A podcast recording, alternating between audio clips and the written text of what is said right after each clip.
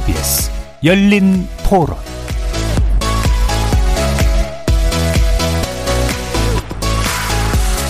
안녕하십니까. KBS 열린 토론 정준희입니다. 한미 간의 관계가 조금 소원했던 게 좀 복원됐다는 그냥 저는 그렇게 느끼고 있습니다. 뭐 어느 나라 자 국익을 위해서 최우선을 하기 때문에 우리도 마찬가지죠. 뭐 너무 한쪽 치울 수 없는 거니까. 전 정권이 뭐 중국에 그래도 조금 더 치우쳤다면 이번 정권은 그래도 안보가 불안한 현 상황에서 미국과 다시 안보 동맹이라든지 경제 동맹이 다시 이루어진 것 같아서 많이 간극이 좁혀진 느낌. 네. 미국 대통령이 한국 대통령이 취임한 이후 가장 짧은 기간 만에 방문했던 거에는 큰 의의가 있다고 생각하고 지금 사실 중국 자체가 지금 안 좋은 상황에서 자꾸 이런 걸 한미하고 더 관계를 더 돈독하게 그렇게 했지만 중국을 사실 무시할 수 없잖아요. 중국과의 관계도 있지만 다른 나라의 관계도 있으니까 그런 걸 고려해서 자체적인 좀 기준을 세웠으면 하는 생각이에요. 원자재나 이런 부분 때문에 그럴지 아니면 외교적인 관계가 있을지가 있을 건데 그런 것들이 고려돼야 되지 않나 생각돼요. 거리에서 만나본 시민들의 목소리 어떻게 들으셨습니까? 오늘 이야기 나눌 주제는 한미 정상회담 성과평가 및 향후 과제입니다.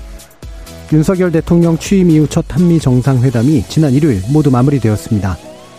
새 정부 출범 이후 보름도 안 된 시점에 정상회담이 진행됐고 바이든 대통령이 일본보다 먼저 우리나라를 찾았다는 점에서 또 이번 회담은 여러모로 주목받을 수밖에 없었는데요. 한미 두 정상은 한미동맹 강화, 북한 대응책 조율, 대중국 전선의 협력 공고화 등을 중요 의제로 삼아 회담에 임했습니다. 바이든 대통령 방한 첫날 삼성 평택 캠퍼스를 방문하고 마지막 날엔 현대차 그룹의 정의선 회장을 만나는 등 이전 미국 대통령과는 다른 방한 일정을 선보여서 그 배경을 두고도 다양한 분석이 이어졌죠. 미국 정부가 얻은 성과와 함께 우리 정부가 얻은 성과는 또 무엇이었는지 살펴볼 필요가 있겠습니다.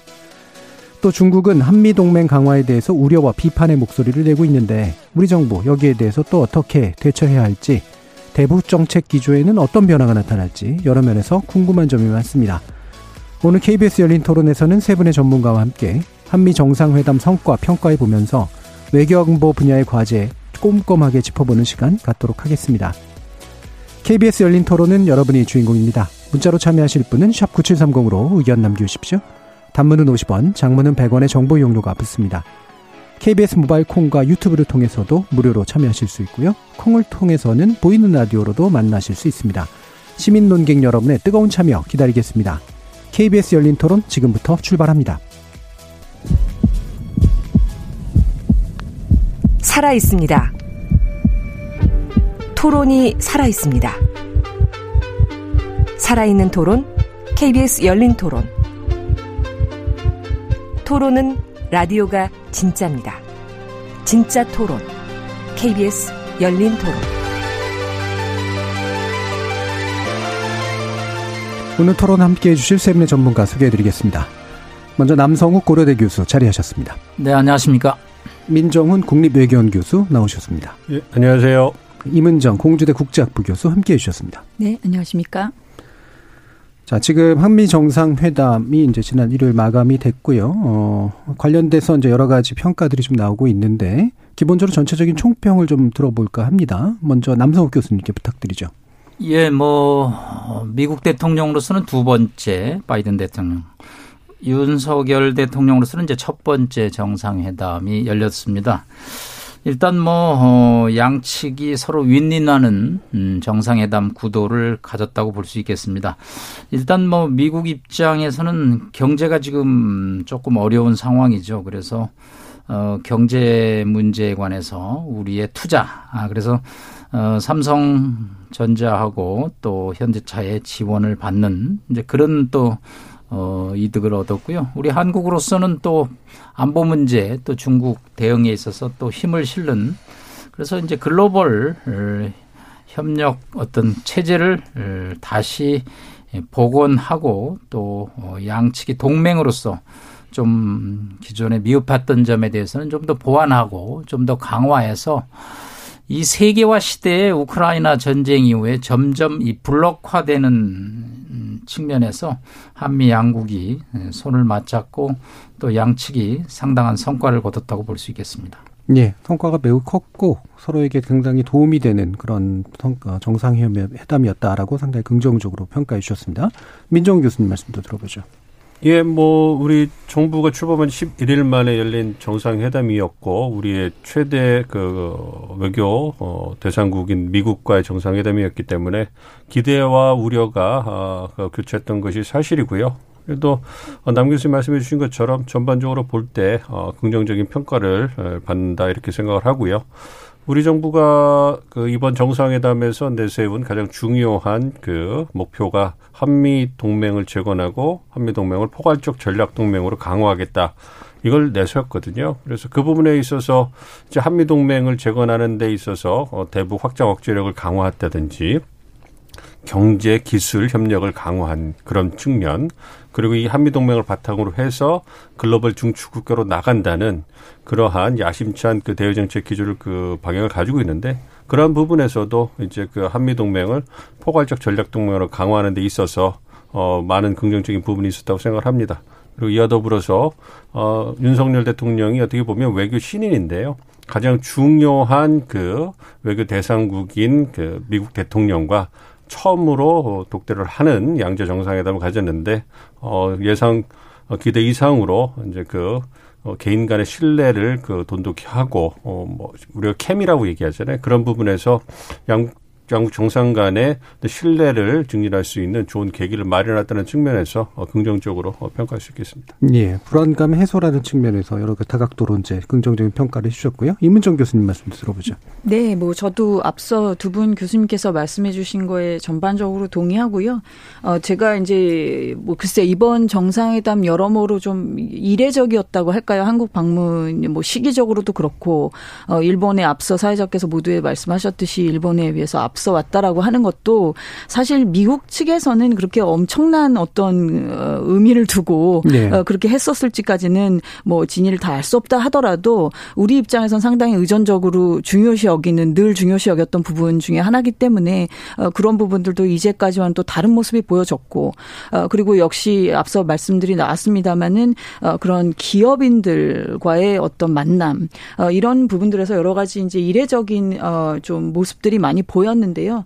어, 저는 요컨대 이번 그 바이든 대통령의 이제 방한과 정상회담을 보면서 가장 크게 느낀 것은 이제 시대가 바뀌었구나라는 것을 가장 많이 느꼈던 것 같습니다. 뭐 시대가 어, 바뀌었다라고 하는 건 여러 가지 의미가 있을 텐데요. 뭐 차차 또 오늘 토론에서 어, 말씀을 나눌 수 있을 것 같습니다. 그 부분에 대해서. 예, 네. 알겠습니다. 뭐 논의하실 내용들이 되게 좀 많긴 해서요. 어, 일단 앞에서 좀 짚어봐야 될 거는 아까 민정우 교수님께서 어, 동맹의 재건 그리고 강화 그러니까 다시 말해 진화하는 그런 것까지 나아간다라는 그런 목표라고 이제 표현을 해주셨는데요.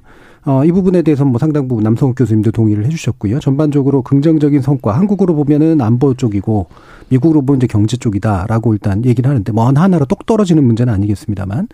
그럼 이제 짚어봐야 될 게 경제 문제 이전에 안보 문제에서 어 재건이라고 하는 건 뭔가 이렇게 좀 흩어졌었어야지 이제 되는 문제잖아요. 그러니까 뭔가 붕괴돼 있었기 때문에 재건된다라는 표현을 쓸 수가 있을 것 같은데 어떤 위험 요인들이 그러면 기존의 한, 한미 관계에서 안보 문제 있었다고 보시는 건가요?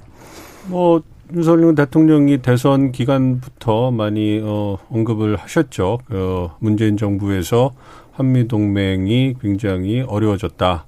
뭐 그래서 뭐 최근에 그 언론 인터뷰에서는 뭐 굴욕적이었다, 굴종적인 외교였다, 뭐 이런 표현까지 써서 뭐 그 부분에 대해서는 뭐 정치적인 뭐 어, 의견이시니까 뭐 그냥 인용을 하, 고 있습니다만 어쨌든 지금 한국 신정부가 보기에는 한미 동맹이 아 진보 정권을 거치면서 어 예전보다는 그 동맹 간의 신뢰라든지 연합 방위 태세가 약화됐다 이렇게 보는 것 같아요. 예. 그런 부분에서 이제 재건이란 말을 쓰는 거죠. 그리고 이제 그런 부분에서 실제로 이번 공동 성명에서 나온 구체적인 그, 그 문구를 내용을 보면 이제 그 대북 확장 억제력을 강화한다 해서 이제 북한의 핵 위협이 고도화되고 전문화되고 있기 때문에 아무래도 우리가 재래식 전력에 있어서는 어, 북한에 앞서는 게 사실이지만 네. 우리는 핵이 없는 국가이기 때문에 그런 부분에서 북핵의 위협 그리고 북핵을 그 핵을 핵탄두를 단 단거리 탄도 미사일의 어떤 그 전진 배치 가능성 이런 부분이 현실화될 그 가능성이 높아지고 있기 때문에 그런 부분에서 이제 그 대응을 하는 부분이 굉장히 중요하다. 그래서 한미 간의 어, 군사 동맹으로서 한미 동맹을 다시 수준을 끌어올린다. 이 부분에서 이제 재건이라는 말을 쓴 것 같습니다. 그래서 공동성명을 살펴보시면 대북 확장 억제력을 위해서 핵, 재래식, 미사일을 모두 동원을 한 그런 구체적인 어 대북 확장 억제력 수단을 갖다가 명시를 했고요. 정상 수준에서 그리고 이와 더불어서 이제 그 상시적으로 어 확장 억제력을 논의할 수 있는 협의체를 고위급 협의체를 가동하기도 얘기를 했고 그리고 전략 자산을 전개를 해서 핵 억지력을 가능한 모든 수단을 그 동원하겠다 이렇게까지 얘기를 하고 있거든요. 그런 부분에서 이제 한미 군사 연합 방위 태세를 강화하는 부분에서 이제 한미 동맹을 군사 동맹으로서 재건하고 수준을 높인다 이런 부분에서 그런 표현을 썼다 이렇게 생각하고 있습니다. 예, 남성욱 교수님. 네, 이게 조금 얘기가 길은데요. 이제 동맹이라면 최소한 뭐 바라보는 방향이 좀 같아야 된다. 뭐 부부 간에도 의견이 틀린다. 어떻게 국가 간의 동맹이라고 의견이 100% 같겠습니다만은 이제 한미 간에 지난 5년 동안의 문재인 정부에서 동맹 간에 좀 상상하기 어려운 측면이 있었다. 어, 뭐, 그, 사드 얘기를 저희가 이제 나중에 할 텐데, 영천의 그 사드 기지에 여러 가지 시설 반입이 5년 이상 이제 지연이 되는 거에 관해서도 미 국방장관이 회고록에서 이건 동맹이 동맹을 대하는 방식이 아니다라고 어, 노골적으로 좀 불만을 표시했죠. 그 다음에 지난 또 5년 동안 이 연합 훈련이 실전 훈련보다는 지하 벙커에서 컴퓨터 배틀그라운드 수준으로 진행됨으로써 과연 이 동맹이 바라보는 적이 어딘지에 관해서 양측이 서로 상대를 불신한 측면이 좀 있었다. 그런데 이제 새 정부가 들어서고 미국의 또 바이든 정부 입장에서는 최소한 음, 적이 같은 방향에 있다라는 인식 그걸 함으로써 어, 서로 어, 힘을 합쳐보자. 그럼으로써 이제 실전 훈련을 하고 지금 민 교수님 말한 대로 북한이 또 7차 핵실험을 지금 기도하고 있는 상황에서 저희는 핵무기가 없으니까 북한이 핵으로 위협했을 때 에, 미국의 핵 전력을 동원하는 뭐 핵 대 핵의 어떤 전략적 균형을 이제 이룬다는 측면 이런 것 등이 이렇게 좀 복원이 됐다라는 측면이 있습니다. 뭐 이게 사실은 기존의 전통적인 한미 동맹에서는 크게 뭐 강화된 것도 아니고 특이한 것도 아닌데 이제 지난 정부하고 저희가 자꾸 비교를 하다 보니까 동맹이 뭐 강화됐다, 새롭게 복원됐다라는 지금 표현을 좀 쓰고 있는데 뭐 동맹이라고 그래도 항상 관리해야 되죠. 뭐 부부간에도 틈이 생기는 건데 국가 간에도 어 서로 좋을 때도 있고 좀 덜 좋을 때도 있으니까 지금은 이제 좋을 때라는 거죠. 그래서 서로 어 균형을 좀 음, 복원해 보자 이제 그런 측면인 것 같습니다. 예, 이문정 교수님. 글쎄요, 뭐, 지금 남 교수님 말씀하셨다시피, 뭐, 이게 어차피 혈맹이었지 않습니까? 뭐, 역사적으로 혈맹에서 시작해서 동맹인데, 아, 동맹이라 하면 자고로 어, 공동의 적을 갖고 있기 때문에 이런 관계가 맺어진 건데 그 본질 자체가 그렇게 바뀌었을 것은 아님에도 불구하고 어뭐 역대 이제 정부의 어 소위 말하는 이제 민족에 대한 관념 어 그리고 이것을 앞으로 어떤 그 소위 어 지향점이 어디 있느냐에 따라서 다소 이제 좀 결이 달라졌던 부분이 있었던 것이겠죠. 이제 어 그러다 보니까 이제 이런 정치적인 수사 뭐 재건이라든지 복원이라든지 뭐 강화라든지 이런 정 정치적인 수사들이 나오는 것인데 지금 이제 여기서 중요하다라고 한다면 어 결국은 이제 아까 말씀하셨던 그런 바라보는 지향점 그러면 이제 북한이라고 하는 관 북한이라고 하는 나라와의 관계를 어떻게 설정하고 있고 또 그 뒤에 있는 어이 대륙의 세력 어, 소위 러시아가 됐던 중국이 됐던 이런 세력들과의 관계 설정을 기본적으로 어떻게 두고 있느냐 이런 이제 지향점의 차이에서 나오는 어 결의 차이가 있었었기 때문에 어 그런 것들이 다시 한번 지금 또 이 국면에 맞게 어 조정되고 있는 것이 아닌가 그것은 어 역시나 이 러시아 우크라이나 상황이 가장 크게 또 최근 들어서는 작동을 했었기 때문이라고 생각합니다. 네. 네. 궁금한 점들이 여러 가지 나서긴 하는데 이를테면 미국이 만약에 바라는 바였다면 그거를 이제 지금 이제 그렇게 나아가는 것이 이를테면 한국이 얻은 바다라고 얘기하는 게 음. 정확할까라는 그런 생각은 사실 좀 있긴 있고요. 각각의 안보 문제에 있어서 이제 달라 보이는 이익은 뭐고 같아 보이는 이익은 뭔지 이런 것들도 좀 구체적으로 궁금하긴 합니다만 일단 뭐 강화 쪽으로 일단 또 가고 있다고 하니까 경제 문제로 좀 더 넘어가 보도록 하죠. 경제 안보라는 얘기 워낙 많이 하니까요. 어, 강화 내지 진화라고 부르는 측면.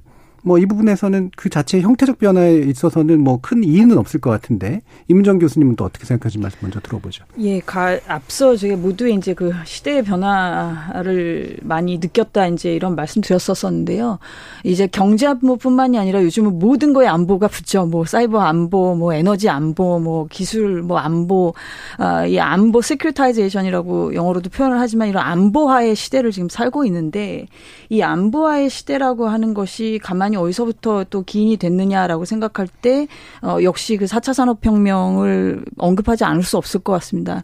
이런 기술의 진보에 의해서 어, 기존의 전통적인 분야에서의 그런 군사안보와 경제적인 사안 내지는 조금 사회적인 사안들을 좀 분리할 심지어 문화까지도 조금 분리할 수 있었던 시대가 이제는 끝났고 어, 특히나 이러한 그 어, 뭐랄까요? 모든 것의 안보화라고 하는 것이 이 코로나 19 팬데믹 2년 이상을 겪으면서 더 가속 됐단 말이죠. 그래서 여기에서 이 4차 산업혁명의 시대를 살면서는 어, 에너지 분야에서도 어, 어떤 혁명적인 변화가 지금 요구가 되고 있는데 여기에 또 디지털화, 어, 디지털화가 따라와야 되기 때문에 아까 말씀드린 뭐 사이버 안보라든지 이런 부분이 다 얽히고 설키는 어, 그런 시대를 살게 됐다는 거죠. 저희가 그래서 그렇기 때문에 이런 시대에서는 어, 기존의 어떤 굉장히 프래그매틱한 아주 실용적인 어프로치 우리가 뭐 흔히 뭐 경중 어 안미니 뭐 이런 표현들을 쓰기도 했습니다마는 그런 two track 내지는 multiple track이 어 쉽지 않은 그런 시대가 되었다라고 하는 것이 어 이번 그 정상회담 및 그 바이든 대통령의 방한에 가장 큰 어떤 뭐라 그럴까요 어 하나의 그 시사점이 아니었었나 어 그렇게 봤습니다. 네. 예. 일단 남 교수님 말씀 도 듣죠.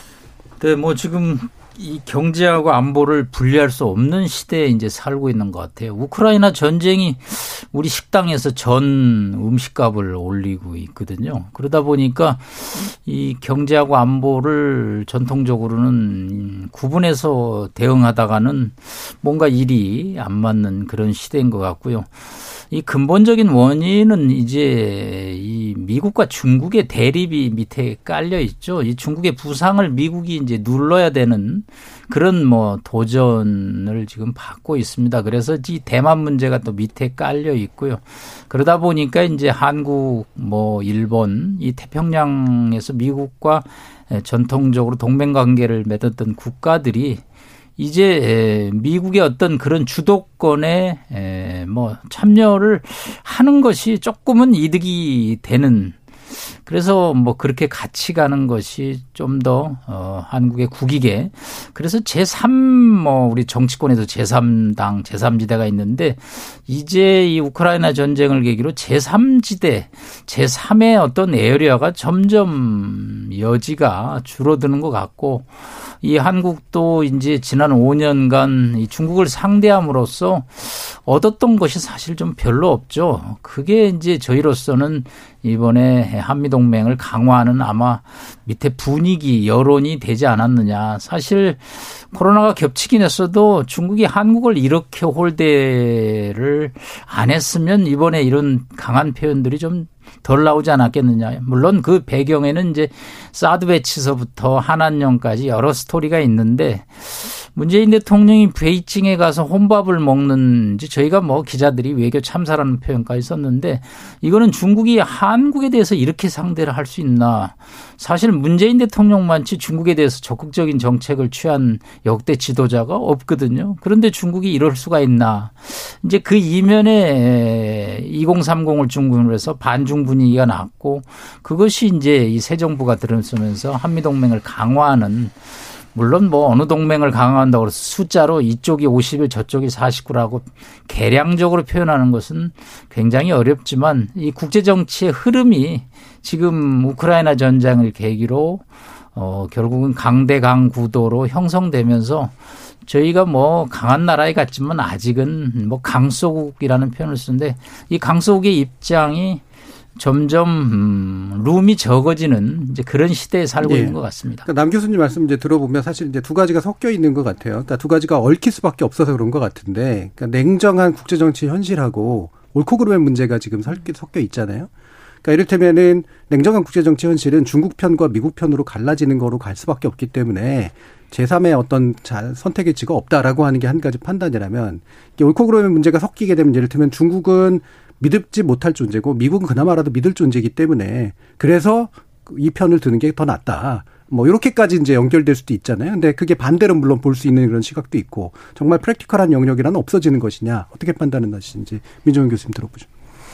어, 어려운 그 질문이신데요. 그게 국제 정치에서 옳고 그름의 문제라는 것이 어디까지 저희가 이제 그 도덕적 기준으로 할 수 있느냐 이 부분에 대해서는 뭐 영원히 논란이 될 거라고 생각을 하고요. 말씀해 주신 것처럼 만약에 그 과거 냉전 시대처럼 어, 옳고 그름의 문제, 그리고 어느 쪽에 서야만 되는 가치의 문제, 이 부분이 들어가 되면 뭐 냉전의 어떤 과거 진영, 뭐 신냉전이라는 얘기로 되잖아요. 뭐 그렇게 가야 되는 부분이 있- 그 있는 건데요. 그걸 이제 우리 같이 이제 중견국이라든지 어그 미중 미국과 중국이 아닌 국가에서는 이거는 지양해야 되겠죠. 그 부분에 대해서 우리 국익에 뭐 도움되는 것이 없을 테니까. 그리고 과거와는 다르게 미국과 중국의 상호 의존도가 과거 미국과 소련과는 완전히 다르기 때문에 그, 그 그러한 것이 그 일어나기는 쉽지 않을 거고요. 그렇기 때문에 미국도 뭐 중국과의 관계에 있어 가지고 어, 과거 소련을 대하는 것과 다르게 이제 접근을 네. 하고 있거든요. 뭐 그런 부분을 본다면 우리 도 그 부분에 맞춰서 그 접근을 해야 되고요. 그렇기 때문에 아까 남 교수 말씀해 주신 거나 이제 그임 교수 말씀해 주신 것처럼 실용적으로 접근하는 시대가 왔다. 뭐 그렇게 말씀을 드릴 수 있겠고요. 그 부분에서 이제 경제 안보라는 게 저희가 이제 계속 얘기가 되고 뭐 바이든 대통령이 이번에 와가지고 보여준 건 정말 세이지 외교의 뭐 극치를 보여준 거 아니겠습니까? 뭐 첫날 그 삼성 캠, 평택 캠퍼스 들렀다가 마지막 날 현대자동차 수장과 단 어, 독대를 하는 이런 모습을 보여준 걸 보면 과연 미국이 나아가는 방향이 지금 저희가 어, 논의하고 있는 가치라든지 이데올로기라든지 옳고 그름의 문제인가?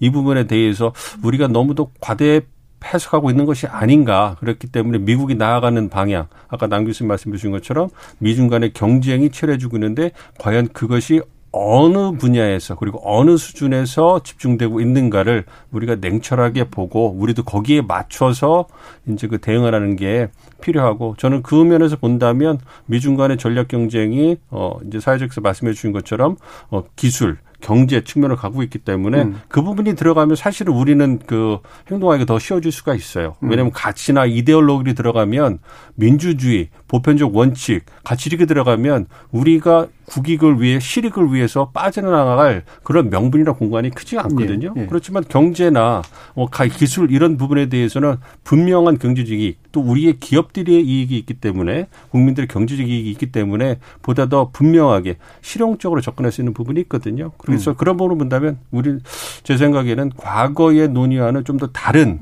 어떤 우리가 논의를 할 필요가 있다 생각하고 있습니다. 예.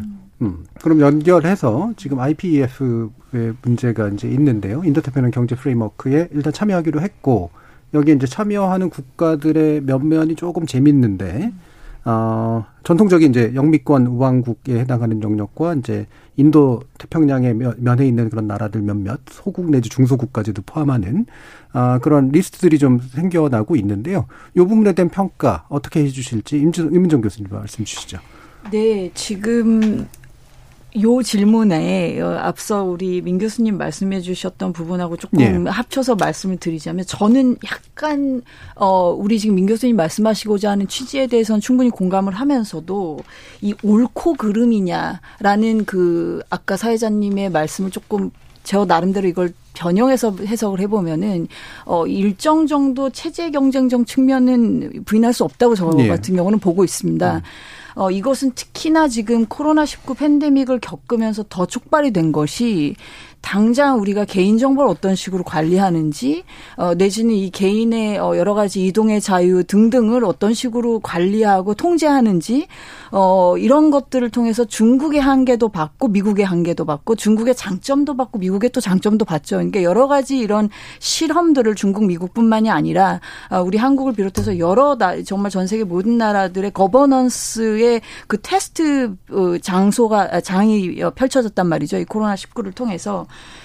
그런 것들을 이제 통과하면서 아까 제가 말씀드렸듯이 지금 이제 디지털 경제, 탈탄소 경제 이런 새로운 경제 패러다임으로 이행을 해야 하는 이런 시기에서는 어떤 체제가 보다 경쟁력이 있겠냐라는 부분은 분명히 있다고 생각을 하고요. 예. 그 부분에 대한 큰 질문이 시대적 질문이 던져져 있고 그 부분에 대해서 미국이 답을 찾고자 하는 부분이 있다라는 말씀을 먼저 드리고 IPEF를 말씀을 드리면 예. 그렇기 때문에 모이는 팀들이 이렇다고 생각을 저 같은 경우는 하고 하고 있는 겁니다. 그러니까 모이는 팀이라고 하는 것은 아까 말씀하셨던 그런 소위 어 흔히 그런 어뭐 어, 인도라든지 뭐 일본이라든지 우리나라를 비롯해서 이런 자유민주주의 국가들 어 그리고 그것에 더해서 아세안에서도 좀 참여가 저조하지 않겠느냐라는 우려가 있었음에도 불구하고 어 7개국이 일단 합류를 했는데 어그 나라들도 여러 가지 물론 지전략적인 그런 판단들도 있었겠지만 결국은 나아가야 할 방향을 봤었을 때 어, 어쨌든 이 팀에 일단은 합류를 하고 시작하겠다라고 하는 의지가 어느 정도 보였다고 보기 때문에 그러면 이 팀이 결국 추구하는 바는 어, 결국은 자유주의적인 가치가 담겨져 있는 부분이라고 생각을 합니다. IPF, EF에서도요. 예. 네. 음. 그래서 좀 권성동 의원 같은 경우도 가치 동맹이라는 측면을 강조하고 있는 것 같은데요. 그러니까 이게 이제 아, 그, 그게 일종의 체제 경쟁적인 이제 속성까지도 이제 포함하고 있기 때문에 아까 이제 민 교수님 말씀에 의하면 약간 위험해질 수도 있고 또는 어떤 면에서 선택이 선명해질 수도 있고 어떻게 보세요? 그 가치동맹이라는 음. 그 보편적 원칙 다 좋은데요. 이게 실용적인 외교에 있어서 보면 어, 그 공감하는 부분도 있지만 이게 굉장히 좀 제가 경계하는 그 태도를 갖는 이유가 뭐냐면 이 가치나 원칙, 규범으로 들어가면 음. 경기가 모호해지고 이게 블랙홀, 블랙홀 같아지는 네. 거예요. 다 빨아들일 수 있기 때문에 아까 임 교수님 말씀해 주신 것처럼 듣기도 좋고 그다음에 바람직한데 음. 만약에 가치 동맹을 내세우고 그렇게 해서 그룹핑이 돼버리면 그러면 그 그룹핑이 그 그룹에 추구하는 것은 모두 다 따라가야 되느냐. 음. 그렇다면 실질적 예로 그러면 중국과의 관계를 어떻게 할 거냐. 만약에 중국이 우리가 가진 어떤 그 정치 체제라든지 어떤 가치의 문제에서 뭔가 좀 부족한 부분이 있다. 또한 아세안 국가라든지 인도도 마찬가지지만 다른 네. 국가들이 어떤 보편적 인권, 그다음에 이제 자유시장 경제, 민주주의 이런 부분에서 부족한 부분이 있으면 그, 그 국가들은 그럼 우리 진영이 아니야 이렇게 굉장히 모호해지는 부분이 있거든요. 예. 그러니까 그러한 부분이 굉장히 좀 경계할 부분이 있다. 음. 왜냐하면 우리는 미국과의 관계도 중요하지만 중국도 여전히 중요한 파트너고 이웃 국가이기 때문에 다 잘 지내야 된다. 뭐 저는 그 기본적으로 그렇게 생각을 하고 있기 때문에 뭐 IPF도 마찬가지입니다. 만약에 IPF가 과거의 모든 그 인도 태평양 지역의 어 무역 관계라든지 협정을 다 통과를 하고 이게 우뚝 서고 여기에 들어가지 여기에 들어가면 모든 경제나 통상 의제를 다 해결할 수 있다면 무조건 들어가고 거기에 편을 서야 되겠죠. 네. 과거 우리가 냉전에 어 이데올로기 했던 것처럼 그런데 그거는 아니에요. 새로운 통상 통상 의제 그러니까 블루 오션이고 산업혁명에 의해서 만들어진 새로운 분야에 대해서 아직 국제적인 global standard 표준이 없는 그런 분야에 대해서 미국이 좀 신뢰할 수 있는 국가들과 함께 왜 신뢰할 수 있는 국가를 하냐면 자기 어떤 그러한 첨단 기술이라든지 동맹들을 구해서 자기가 의도하는 대로 룰을 만들기 위해서 네. 브리핑을 하는 것이거든요. 음. 뭐 그런데 그 부분이 RCEP보다는 경제 규모가 작지만 그 굉장히 그 나름대로의 그 대, 대칭되는 그러한 경제 협의체이기 때문에 그런 거 보면 이게 모든 것을 경제나 통상 분야를 다 포괄할 수는 없단 말이에요. 음. 그렇다면 우리 입장에서는 IPF가 첨단 기술이나 어떤 그 전략 산업을 위해서 반드시 참여를 해야 돼서 우리가 룰을 만드는데 참여해서 우리 이해관계를 반드시 관철시켜야 되지만 한편으로는 그 나머지 전통적 영역의 무역이라든지 무역 협정이 다른 부분이 분명히 있고 이것이 예. 우리 국민의 삶에 실질적으로 영향을 미치는 부분이 있거든요. 그 부분도 관리를 해야죠. 예. 그렇기 때문에 저는 다 가치 동맹, 그래 보편적 원칙 다 개인적으로 지지를 하지만 국가의 정책 결정에 있어서는 신중해야 된다. 음. 뭐 이런 의견을 갖고 있는 예. 겁니다. 결국 이제 대중국 문제로 귀결될 수밖에 없긴 합니다만 관련해서 또 말씀 주시죠. 남성욱 교수님. 일단 같이 뭐 도덕이 나왔는데 하나 추가를 시키면 자 푸틴은 이상주의 이론으로 따지면 나쁜 지도자죠. 러시아는 나쁜 나라고 그 우크라이나는 또 선한 나라, 좋은 나라죠. 그러나 또 현실주의 이론을 지켜보면 러시아는 강한 나라, 우크라이나는 약한 나라일 뿐이거든요. 자, 무슨 얘기를 드리냐면 이게 정답이 이거다 저거라고 판단을 내리기는 어렵고요. 지금 이제 FTA부터 시작이 된 거거든요. 그 다음에 알셉이 왔고, 그 다음에 인도 태평양 경제 프레임워크인데 이게 관세를 줄여나가는 겁니다. FTA를 예를 들어서 관세를 100으로 한다면 알셉은 한90 정도거든요. 자, 우리끼리 친한 나라들끼리는 더 관세를 줄이자. 그래서 무역을 더 촉진시키자. 그래서 한 70에서 75 정도로 관세 비율을 낮추자는 거거든요. 그러니까 이게 무슨 다른 나라를 뭐 거기를 이렇게 반대하는 이분법적인 구조라기보다도 무역을 촉진시키는 하나의 에, 구조다. 이렇게 생각을 하면 훨씬 더 이게 실리적이고 실용적이라는 이해가 들어옵니다. 이걸 관세로 따지지 않으면 금방 이게 뭐 반중 노선 막 중국하고 이 전선을 형성하는 건가 이런 막 걱정들이 나오는데 관세 비율을 조금 한 5 내지 10% 어, 품목별로 낮춰서 무역을 촉진하는 그래서 윤석열 대통령도 이거를 초반에 안 들어간다면 나중에 우리 주장을 반영하기 어렵다. 그래서 어차피 동맹의 입장에서 무역 거래를 촉진시키는 협정에 에, 들어가는 것은 서두를 수밖에 없다라는 이제 표현을 썼죠. 그렇기 때문에 이게 이제 일종의 먹고 사는 문제고 중국 문제가 사실은 이번 바이든 윤석열 정상회담의 가장 큰 이제 저희가 걱정이고 또 숙제를 안져주고 왔죠. 그렇기 때문에 이 중국 문제하고 자꾸 이 인도 태평양 경제 프레임워크를 저는 막 이렇게 대칭적인 거로 봐서 큰 이 여기 들어가는 게 큰 문제다라고 뭐 지적하기보다는 중국은 또 중국하고의 문제를 직접적으로 저희가 풀어야 될 사안들이 많습니다. 사실은. 그리고 이제 중국하고의 저희가 교역이 뭐 거의 양측이 합해서 2,500억 달러가 넘어가고 있는데 반도체를 빼놓으면 저희가 무역 적자예요. 이게 옛날에는 저희가 다른 분야에서 전부 다 흑자였는데 이제 뭐 중국 제품이라는 게 뭐 전기차까지 나오는 시점이 됐거든요.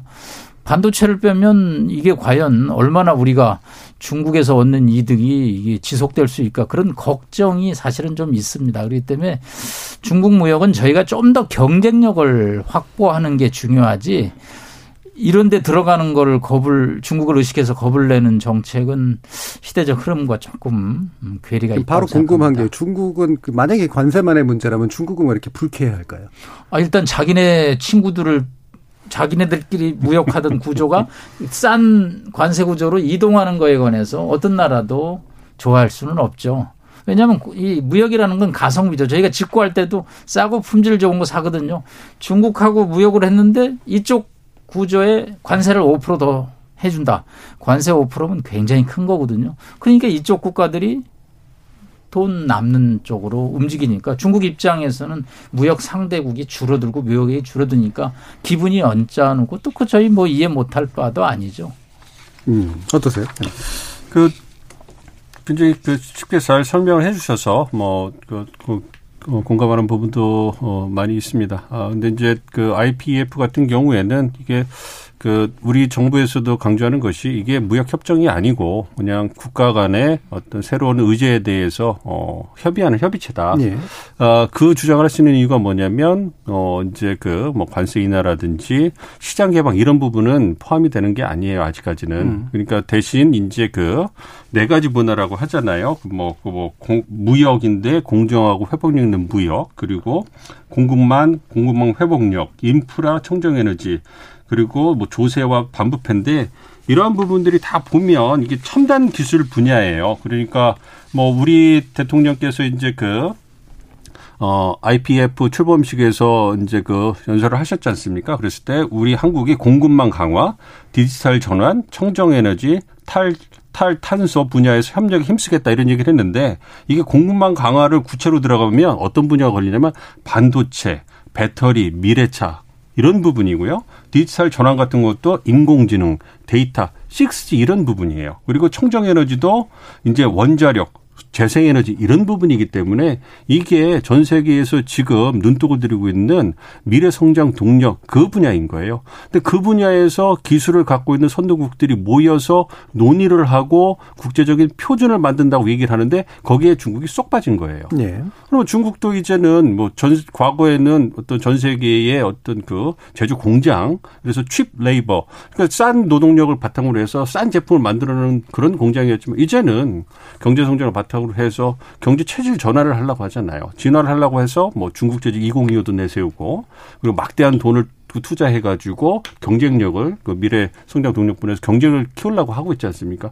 그렇게 어떤 국가 경제, 미래 국가 경제에 있어서 핵심적인 사안으로 추진하려고 하는데 이제 미국이 그거를 갖다 이제 좀 지연시키고 이제 억눌러 가는 거잖아요. 이러니까 이제 반발할 수밖에 없는 것이죠. 그러니까 이렇게 생각해 보면 중국의 미래 먹거리를 미국이 주도해 가지고 이제 가치라는 걸 내세워 가지고 또 선도국을 자기 편으로 끌어들여서 중국을 배제한다라고 음. 중국은 받아들일 수밖에 없는 것이고 그러니까 당연히 반발을 하고 강하게 이제 그 불만을 표출하고 대응하려고 한다 이렇게 생각하고 있습니다. 알겠습니다. 자 일부에서 일단 중국까지 어, 문제를 좀 논의해봤고 안보 문제와 경제 문제까지 논의를 했는데요. 어, 이어지는 2부에서 어, 북한 문제 그리고 기타 대만이라든가 이런 다른 국제 관계 문제까지도 한번 포함해서 논의해 보도록 하겠습니다. 지금 청취자 문자 준비돼 있어서요. 정희진 문자 캐스터 불러보겠습니다. 네, 지금까지 청취 여러분이 보내주신 문자들 소개합니다. 8400님. 이전 정부에서 한미동맹 관계에 이상이 없었으니 바이든 대통령과 문재인 전 대통령 간의 통화가 이루어졌다고 봅니다. 2234님. 보수 정권이든 진보 정권이든 정권이 바뀔 때마다 한미동맹이 강화됐다고 선전하는 건 변함이 없네요. 2261님. 미국도 중국과 표면적으로는 각을 세우지만 물밑으로는 밀월 관계를 유지한다고 하던데 우리도 이 부분을 참고하면 중국과의 문제도 원만하게 해결되지 않을까요? 김덕명님. 동맹이라 함은 서로의 약점을 보완하고 실리를 얻으려는 것인데 우리의 경우 미국의 힘의 지배를 의식해 정책 변화를 시도했던 사례가 많았다고 여겨집니다. 이지원님, 미국이 일본에게 했듯이 우리나라에게도 플라자 합의와 유사한 요구를 해올 경우도 대비해야 하는 측면이 있다고 생각합니다. 라고 보내주셨네요. 네, KBS 열린 토론. 이 시간은 영상으로도 생중계하고 있습니다. 유튜브에 들어가셔서 KBS 일라디오 또는 KBS 열린 토론을 검색하시면 지금 바로 토론하는 모습 보실 수 있습니다. 방송을 듣고 계신 여러분이 시민 농객입니다. 계속해서 청취자 여러분들의 날카로운 시선과 의견 보내주세요. 지금까지 문자캐스터 정의진이었습니다. 토론이 세상을 바꿀 수는 없습니다. 하지만 토론 없이 바꿀 수 있는 세상은 어디에도 없습니다.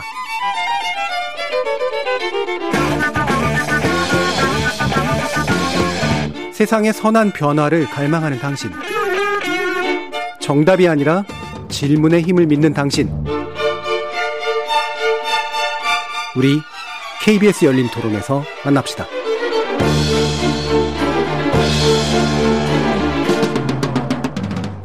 KBS 열린 토론 항미 정상회담 성과평가 및 향후과제를 주제로 민정훈 국립외교원 교수, 임은정 공주대 국제학부 교수, 남성욱 고려대 교수 이렇게 세 분의 전문가와 함께 하고 있습니다. 자, 북한 문제를 좀 이제 먼저 좀 얘기해 볼까 하는데요. 일단은 윤석열 대통령의 경우는 명확히 이렇게 얘기했습니다. 북한을 이제 달래던 시대는 지났다. 어, 대화하려면 김정은 국무위원장이 몫이다. 어, 미국 같은 경우는 원론적으로 얘기를 했습니다. 예, 그래서 뭐 대화를 여전히 원한다. 하지만 또 여기 마찬가지로 그 그러기 위해서는 먼저 충족시켜야 될 어, 이 전제가 있다라고 하는 뉘앙스를 지금 일단 펼치고 있는 상태인데요.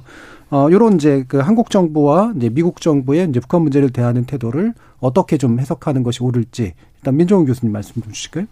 네, 뭐 사회자께서 말씀 잘 해준 것처럼 어 한국 신정부의 대북 정책 기조는 어뭐 대북 정책이라는 게 여러 가지 갈래가 있지 않겠습니까? 네. 어 우리가 전반부에 논의했던 것처럼 대북 확장 억제력 즉 북핵의 위협, 북한의 군사적 위협에 대비 대비하기 위해서 한미 간의 어떤 그 군사 협력이라든지 군사 동맹을 강화하는 그래서 어떻게 보면 힘을 통한 평화를 통해서 어떤 대북 억제력을 확, 어, 확장해 나가는 이런 부분이 있을 거고요. 또 한 가지의 그, 가, 그 가지가 이제 그, 어, 대북 비핵화 협상이 되는 거죠. 네. 어, 그 부분에 있어 가지고 말씀해 주신 것처럼 어, 한국 신정부의 기조가 원칙과 일관성 있는 대북 비핵화 협상 뭐 이걸 특징이라고 들 수가 있거든요. 그래서 상호주의에 기반을 해서 북한이 실질적인 비핵화의 성과를 보일 때 한국도 어, 미국과 함께 국제사회와 함께 그에 상응하는 대응 조치, 상응 조치를 해주겠다. 그리고 그것을 통해서 이제 그 한반도의 평화를 이뤄 나갈 것이고 만약에 그 그그 어, 중간 그 과정에서는 어 이제 그, 그 국제사회와 함께 그 대북 제재를 유지해 나가겠다. 그 원칙적 대응을 한다는 건데 이것이 이제 미국의 그 경우 굉장히 좀 그 바이든 행정부의 어떤 대북 정책 그 기조와 일치하는 부분이 많이 있죠. 어 그런 부분이 있기 때문에 아무래도 이제 그 어, 어 한국 윤석열 정부에서는 아무래도 이제 그, 그 북미 대화라든지 남북 대화가 활성화되기 위해서는 북한이 우선적으로 이제 그 실질적인 비핵화 성의를 보여야 된다 이렇게 얘기를 하고 있기 때문에 그러한 부분에서 어떻게 접점을 찾아갈 것인가 이 부분이 과제로 남아있다 생각하고 있습니다. 예. 이게 일차적으로는 이제 북한의 이제 결국 모습을 지켜볼 수밖에 없는데 이게 과거의 예로 보면은 이게 이제 갈등의 강화 내지 북한의 이제 이를테면 이제 도발을 통한 뭔가 이렇게 어, 의제를 만들어 나가는 그런 방식을 더 음. 자극할 가능성도 분명히 좀 있어 보여서요. 어떤 예상들을 좀 하시는 남성욱 교수님? 예, 어려운 지금 타이밍입니다. 예. 일단 김정은 위원장 입장에서는 트럼프 대통령과 세 차례 세계 정상회담에 대한 추억이 있을 거고요. 또 문재인 대통령하고도 세 차례 만남이 있었죠. 그런데 이 바이든 대통령 들어온 다음에 지금 전혀 미북 간의 대화가 이루어지지 않는 데 대해서 어, 김정은 위원장 입장에서는 매우 답답하죠. 음. 그래서 작년 1년은 이제 바이든 정부 출범 동안에 wait and see 관망했죠.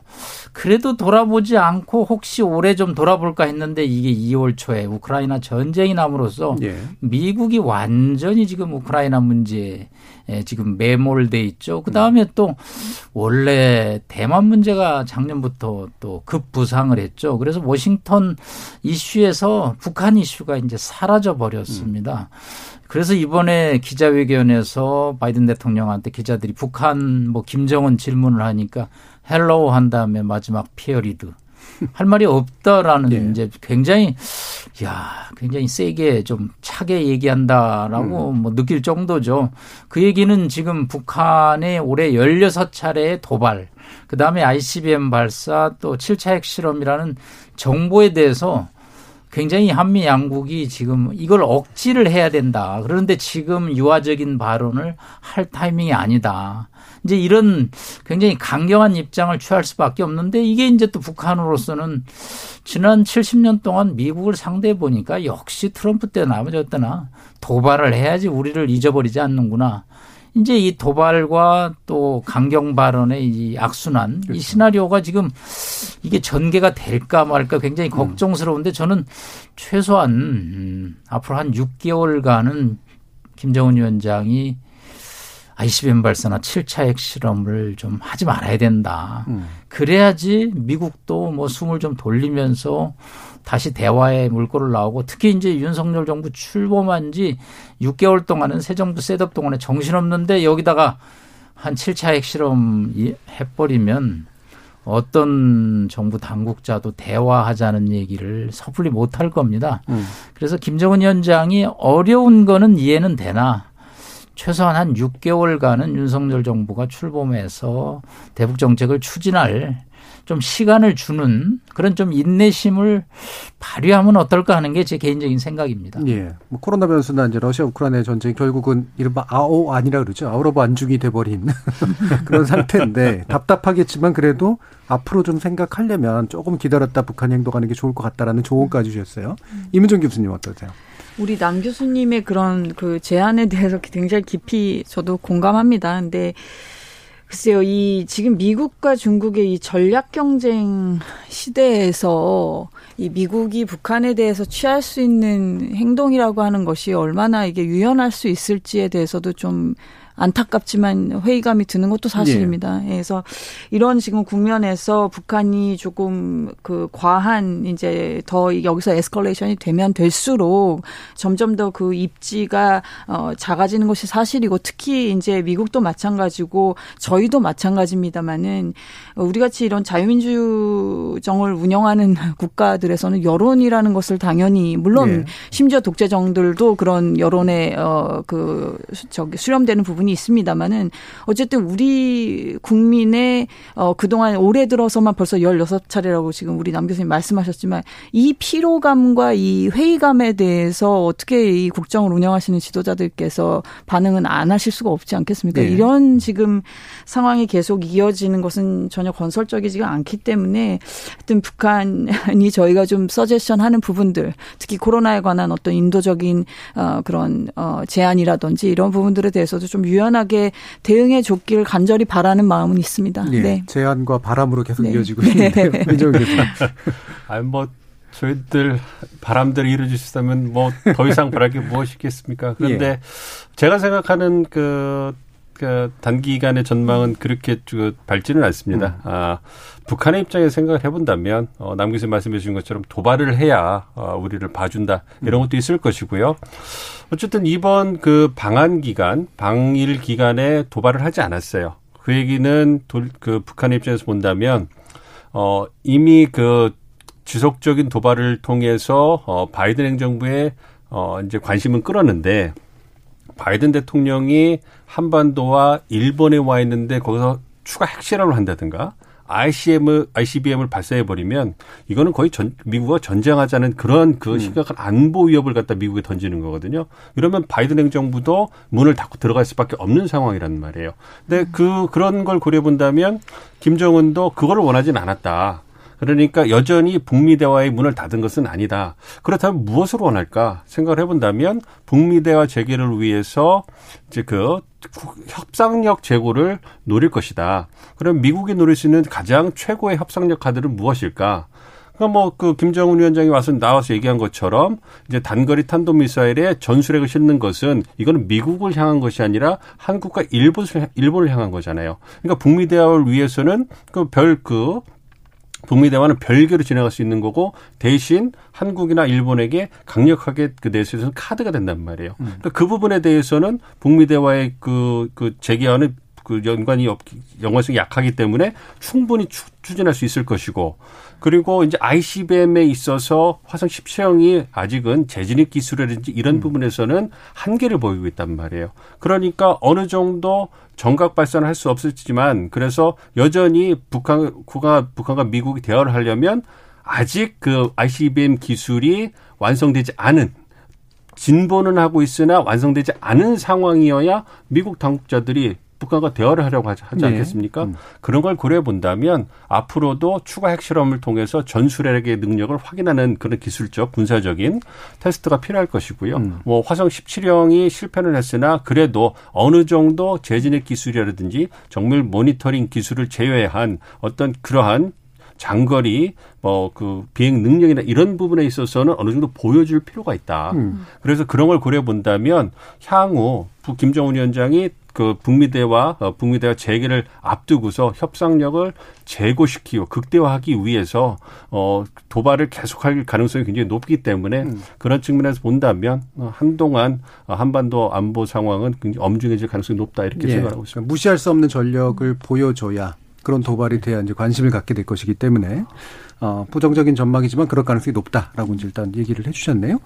자 이게 뭐 다룰 문제가 많아가지고 북한 문제 더 얘기하면 좋겠습니다만 또 한 가지 곤란한 문제가 이제 대만 문제인데 어, 미국은 좀 모호한 입장이었다가 지난번에 바이든 대통령이 좀 이렇게 실수였는지 아니면 의도였는지 모르겠습니다만 속내를 왠지 비친 것 같은 그런 상황. 그래서 중국이 이제 굉장히 불쾌해하고 있는 그런 상태 때문에 미국이 과연 어떻게 대만 문제를 대하려고 하는 것이냐. 그리고 혹시라도 이제 우리가 이 문제에 얽혀 들어갈 가능성은 또 없느냐 이런 궁금증이 있으니까 일단 남 교수님 좀 말씀 주시죠.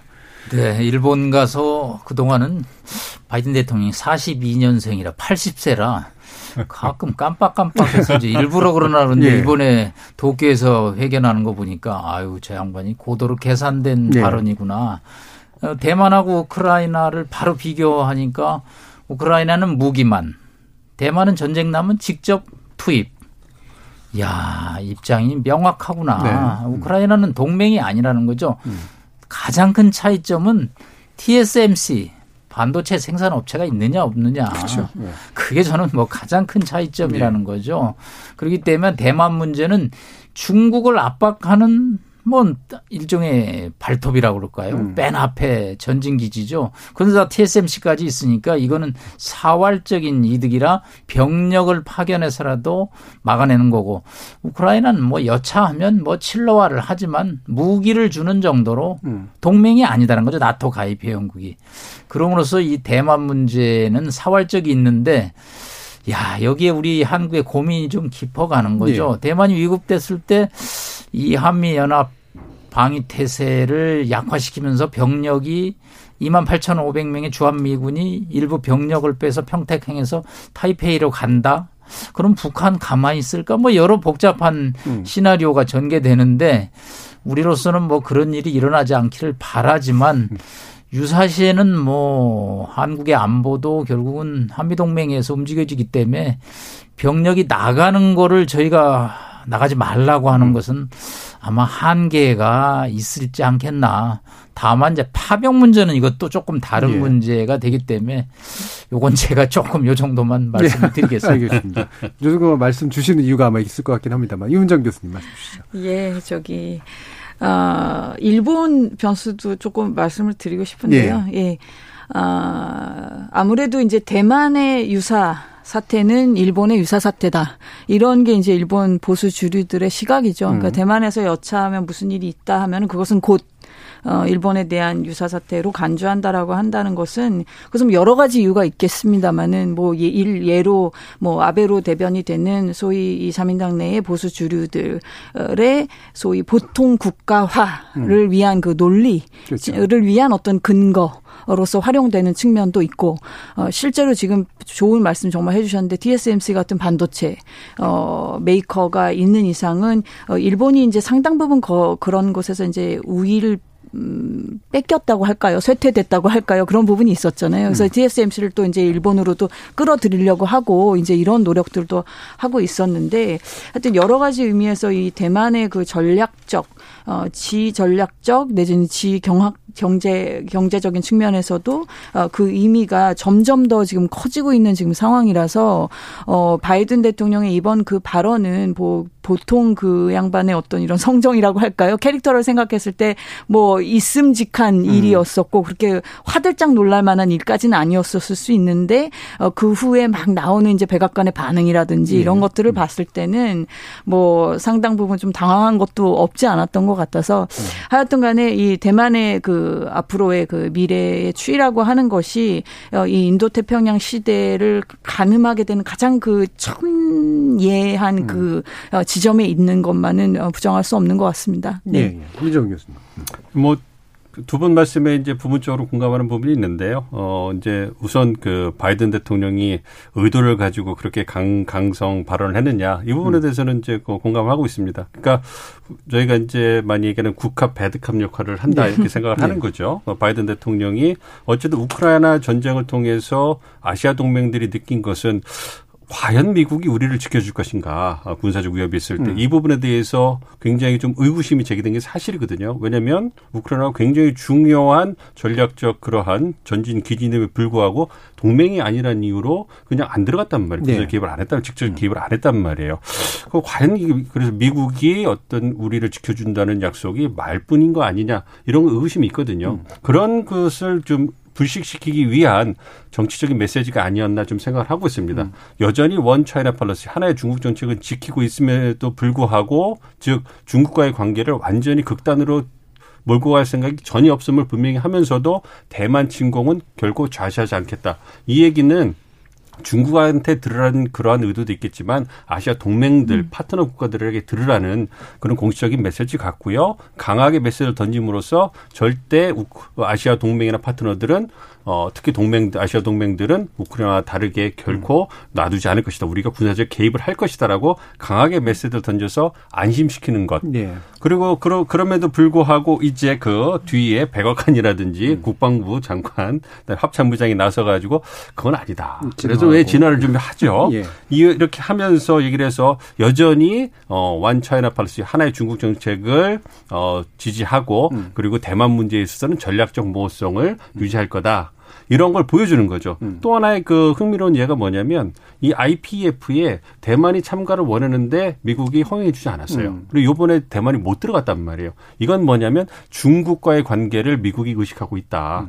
그러니까 어떤 그 IPAF라든지 아시아 영내 동맹들을 동원해서 이제 대중 견제를 하고 있지만 수위를 조절한다라는 거죠. 수위를 조절하면서 미중 관계도 관리하고 그래서 미국과 중국이 뭐 굉장히 트럼프 시대다 아니면 바이든 행정부 초기 시간에 시절에 굉장히 그렇게 치열하게 막그 설전을 오가고 전쟁 나는 거 아니야 대, 대만 해협에서 이런 얘기 나올 때도 미중 정상 간에 그 뭐죠? 위기 컨트롤. 그러니까 그 극단적인 상황으로 가지 않도록 우리가 상식 그 소통할 수 있는 그러한 소통 그 채- 채널을 유지해야 된다는 거에 합의를 해요. 이걸 보면 수위를 조절하면서 미중 관계를 나간다는 것이고 이건 어떻게 보면 일본에 대한 선물이죠. 그러니까 일본이 아까 임, 어, 임 교수님 말씀해 주신 것처럼 부분적으로 공감하는 게 일본 보수층이라든지 일본 예. 정, 어, 정부에 대해서 선물을 주는 것이죠. 우리가 아시아 동맹은 결코 포기하지 않는다. 우크라이나와 다르다. 그걸 통해 가지고 일본에 가서 그런 얘기를 한 거잖아요. 그러니까 일본에게 어떤 미일 동맹은 공고하고 미국이 항상 언제나 일본을 지켜줄 것이다. 이런 국내적 메시지를 던질 수 있도록 나름의 선물을 준 것이 아닌가 이렇게 생각하고 예. 있습니다. 결국 또 이제 일본 문제까지 끌어들어질 수밖에 없는데요. 우리는 비록 이제 우리를 먼저 와서 되게 기뻐했지만 더 기뻐할 건 일본이 아닌가 싶은데 상임이사국 물론 이제 상당히 좀 상징적인 뭐 언급에 좀 가깝긴 하겠습니다만 그것과 함께 아까 이문정 교수님께서 언급해주신 어 일본의 나름의 이제 군사적 기여랄까요? 이런 부분들을 미국이 상당히 좀 어, 왠지 백업하는 듯한 그런 느낌 같은 게 좀 있어 보여서요. 대만 문제까지 포함해서 태평양 문제에 있어서 이게 일본이 보수가 이제 바라는 어떤 판들로 조금씩 갈 수 있는 길이 열리고 있는 것이냐 어떻게 판단하시는지 말씀드리도록. 뭐 결론적으로 말씀드리면은 그렇다고 봅니다. 그 예. 흐름적으로는 아, 이 시대가 이제 전쟁의 양상이 바뀌었기 때문에 어, 우리도 이제 육해공을 이렇게 봤을 때 이제 우리는 육군이 딱 위- 어, 이렇게 중심이 되어 있고 그것은 여러 가지 우리의 뭐 지형적인 측면이나 뭐 그 전쟁의 역사 속에서 그렇게 된 것이겠지만은 이제 또 일본은 그렇지가 않죠. 그렇기 때문에 주1 어, 미군의 장과 주1 미군의 장의 그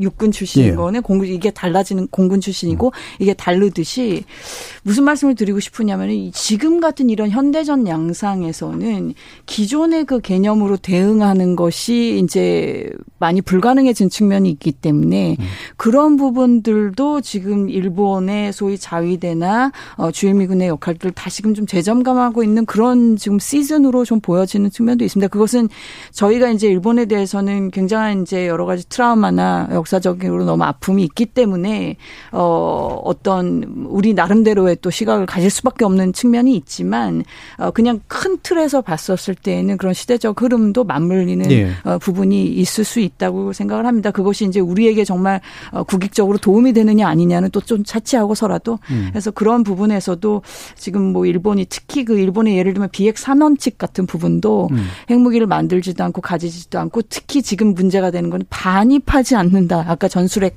어, 말씀 때문에 그런 건데요. 이게 전략핵 서로 ICBM으로 이렇게 뿅뿅 쏘는 게 문제가 아니라 조그만한 것들을 공격을 당했을 때 어떻게 할 거냐라고 했었을 때 정말 거기에 촘촘한 방패가 되어 있느냐라고 하는 문제들. 이거는 사실 어, 거듭 말씀드리지만 일본에 대한 우리의 어떤 생각을 좀 담, 잠시 내려놓고 사, 보면 어, 우리 입장에서도 진지하게 고민을 해봐야 되는 부분이기도 해서 하여튼 여러 가지 이런 어, 시대적 바- 변화 어, 이런 부분과도 맞물려서 지금 어, 일본의 이런 외교 정책, 어, 방위 정책 들도 어, 변화하고 있는 그런 지점이라고 생각합니다. 예. 네. 그러니까 우리의 관점에서 일본의 보통 극우화 내지 이제 군사화 우려점들을 계속해서 얘기할 수밖에 없는데 시대 변화상 일본이 일정한 기여를 하지 않을 수 없는 나름의 정상 국가의 길을 갈 수밖에 없는 그런 측면도 일정하게 있어서 일본의 의도 또 또한 그쪽에 있기도 하지만 그런 부분은 좀 고려해야 된다라는 말씀을 주셨는데 이게 실제로 2차 세계 대전 종전 이후의 질서가 일부 바뀌는 정도의 어떤 조짐이라고 볼 수 있을지 민정 교수님 어떠세요?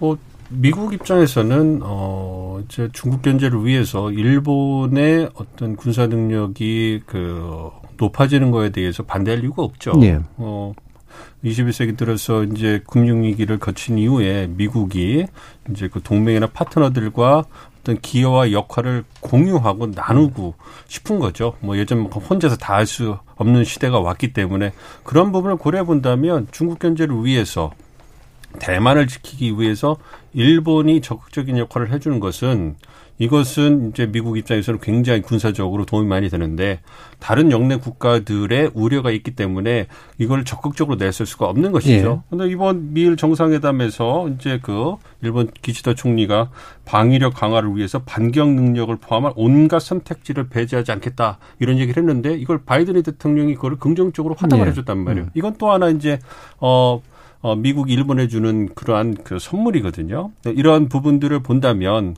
이제 이 부분에 대해서 이제 많은 영내 국가들이 뭐 우려를 갖고 있기 때문에 어떻게 진행될까를 좀 봐야 되겠습니다만 어쨌든 앞으로도 이제 바이든 행정부를 넘어서더라도 이제 미국 그 행정부의 역할이 동맹을 강화하고 같은 역할과 어떤 기여를 공유하는 같이 부담하는 이런 방향으로 갈 거라고 예상이 되기 때문에 일본을 적극적으로 활용하는 그러한 움직임은 변함이 없을 거라 생각을 하고 있습니다. 그렇기 네. 때문에 일본도 보수 정부가 계속 집권할 가능성이 높기 때문에 이런 측면에서 일본이 조금 조금 조금씩 이제 그, 어, 그 군사력을 확장시켜 나갈 그럴 그 가능성이 높기 때문에 이 부분에 대해서는 우리도 진지하게 음. 이제 고민을 하고 어떻게 대응을 할 것인가에 대한 음. 국민적 공감대를 형성할 때가 왔다. 이렇게 이렇게 생각하고 있습니다. 네, 현실적인 고민이 필요하다는 말씀이신데, 그러니까 보면 유럽은 왠지 독일의 재무장이 가까워 오는 것 같고요.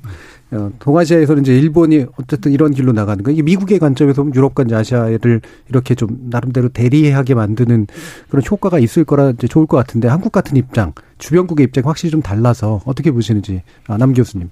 예, 사실 바이든 대통령 이번 한국 일본 방문 중에 우리 한국이 흔쾌히 이렇게 마음에 이렇게 열고 동의하기 어려운 부분이 한미일 군사협력 그렇죠. 부분이죠. 그렇죠. 예.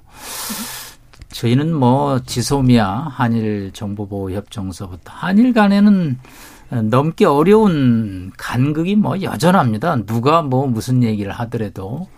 그런데 이제 미국 입장에서는 일본을 앞에 세워서 중국을 막을 수밖에 없거든요. 그런데 이게 조금 다른 측면이 하나 깔려 있습니다. 대만 문제에 관해서. 네. 우리 이문정 교수님이 일본에서 공부하셨으니까 뭐 일본 분위기를 알 텐데 대만에 대한 생각이 한일 간에는 완전히 차이가 네. 납니다. 저희는 중앙청을 YS 대통령 들어오자마자 6개월 만에 없애버렸죠. 제가 대만 총통 초청으로 일주일간 반영했는데 일제 시대 세운 건물이 그대로 있어요. 왜 안 부시냐고 그랬더니 예. 왜 부시냐고 저보고 반문을 하는 거예요. 일제 강점기 동안에 대만이 발전했는지 왜 우리처럼 느끼는 그러고 나서 이제 아, 이 대만과 이 일본 간의 국토 지도를 보면 그 연합부시 섬은 대만하고 110km밖에 안 떨어졌습니다. 여차하면 대만이 공격당하면 일본의 섬이 공격당한다는 게 일본 음. 군부의 생각이죠. 그래서 사실은 지금 GDP의 1%만 군사비를 써서 일본의 지난 70년간의 번영은 진짜 안보 무임승차의 덕이 있습니다. 그래서 이제 일본이 이, 자, 0.5%에서 1% 천억 달러까지 지금 올리라고 그러는데 저는 참 양면 생각이 있는 네. 것 같아요. 야, 일본이 또 재무장하면 우리한테 어떻게 해코지를 할까 하는 마음도 있지만 그래 니네가 그동안에 경제 발전한다고 그렇게 돈을 안 썼는데 이제 니네도 군사비 좀 써봐. 그러면 경제 발전이 옛날처럼 잘 안 될 걸? 뭐 이런 양면의 감정이 생깁니다. 이제 다만 한미일 군사 협력에서 우리가 어디까지 이 발을 담글 것인지 음. 이 문제에 관해서 이제 이 윤석열 정부가 아마 안보실에서 고민을 좀 아마 해야 될 거로 봅니다. 과거 지소미아 정도도 연장하지 않는 정도로는 어렵고 음. 지소미아를 넘어서서 진짜 뭐 코드는 지금 우리가 간다고 그랬더니 바이든이 아직은 음, 낫네. 지금은 아니다. 그래서 조금 있다 오라고 그러는데 아마 업저버라든가 군사 훈련에 조금씩 참여하면서 내년 정도 가면 쿼드 가입이 되겠죠. 그러다 보면 자연스럽게 한미일 군사 협력이라는 것이 그림이 나와 버리거든요. 이게 또 중국하고 북한에 큰 자극이 될 텐데 이 새 정부가 그것에 대해서 그림을 지금부터 잘 그리지 네. 않으면 굉장히 또 우왕좌왕하고 혼란하는 그런 음. 사태가 벌어질 거로 저는 우려가 좀 있습니다. 알겠습니다. 방금 이렇게 말씀해 주셨듯이 이제 정부가 바뀌었고 외교 정책을 추진하는 데서 연속성과 또 단절성 두 가지의 교, 그 조화도 상당히 중요할 텐데 아, 과연 우리 정부와 국회에 대해서 어떤 제안을 해줄 수 있을지 마지막으로 마무리 발언으로 들어보도록 하죠. 민정원 교수님부터 해 주실까요? 뭐, 어, 윤석열 정부가 이제 그 강조하고 있는 그 대외 정책의 기조가 이제 가치 외교 그리고 글로벌 중추 국가 뭐 이렇게 그 특징질 수 있을 것이고요. 그것에 이제 바탕에 이제 한미 동맹, 한미 관계가 있는 것이죠. 그래서 이제 첫 단추를 한미 정상회담을 어 그런 측면에서는 긍정적으로 마무리했다 이렇게 생각을 하고 있습니다. 그러나 우리가 오늘 논의한 것처럼 많은 과제가 있지 않습니까? 그런 부분을 어떻게 관리할 것이냐, 즉 북한 문제, 어, 중국 문제에 있어서 우리가 어떻게 이제 메시지를 관리하고 관계를 어, 발전시켜 나가기 위해서 노력할 것인가 이런 부분이 숙제로 남아 있다고 생각을 하고 있습니다. 예. 그렇기 때문에 그렇지 어, 그런 부분을 좀 관리할 필요가 있다고 생각을 합니다만 이제는 우리도 어, 이제 그 선진 국가 선진국으로서 이제 북한 문제에만 너무 매몰되지 않고 정말로 글로벌 선도 국가로서 이제 그 경제라든지 기술 그리고 국제사회에서 우리나라에게 요구하는 그러한 책임 있는 선진국으로서의 모습이 있거든요. 그런 부분에도 좀 많은 역, 그 기여와 역할을 해서 이제 글로벌 중추 국가로서 뭐 발돋움한 그런 계기를 좀 만들어주서 하는 그러한 개인적인 바람이 있습니다. 물론 이제 한반도 안보 상황이라든지 남북 문제라든지 북한 문제를 관리하는 것도 중요를 중요합니다만 개인적으로는 외교를 그 공부하는 사람으로서 그러한 중추국가 그러니까 국위 구선 외교 그리고 글로벌 선도 국가로서 나가는 모습을 네. 꼭 보고 싶거든요. 그래서 그런 부분에서 앞으로도 어, 첫 단추를 잘 꿰으니까 네. 그런 부분에서 일관성을 가지고 계속 이제 그, 어, 그러한 정책을 추진해 주기를 좀 기대하고 있습니다. 예, 남성욱 교수님. 조금 외교부, 국방부, 통일부를 비롯해서 국가안보실 예, 정책을 책임진 사람들이 일을 좀 많이 해야 될것 예. 같아요. 어, 주경 야독을 넘어서서 일요일 날도 좀 출근해야 될 정도로 이 동북아 국제 정세가 심상치가 않습니다. 아, 한미 정상회담 잘 끝났다. 그래서 일 다 했다. 아, 이거는 이제 시작이고요. 중국과의 문제, 뭐 대만 문제, 이제 북한 본격적으로 또 게임이 윤석열 정부하고 시작이 될 거고요. 어, 이 진보 정부에서 보수 정부로 바뀌면 아까 우리 사회자님 말씀한 대로 연속성, 지속성이 단절이 됩니다. 제가 에, 과거에 경험을 해보니까 이게 서로 잘 연결이 안 돼서 이것도 학습하다가 시간 다 예. 가거든요.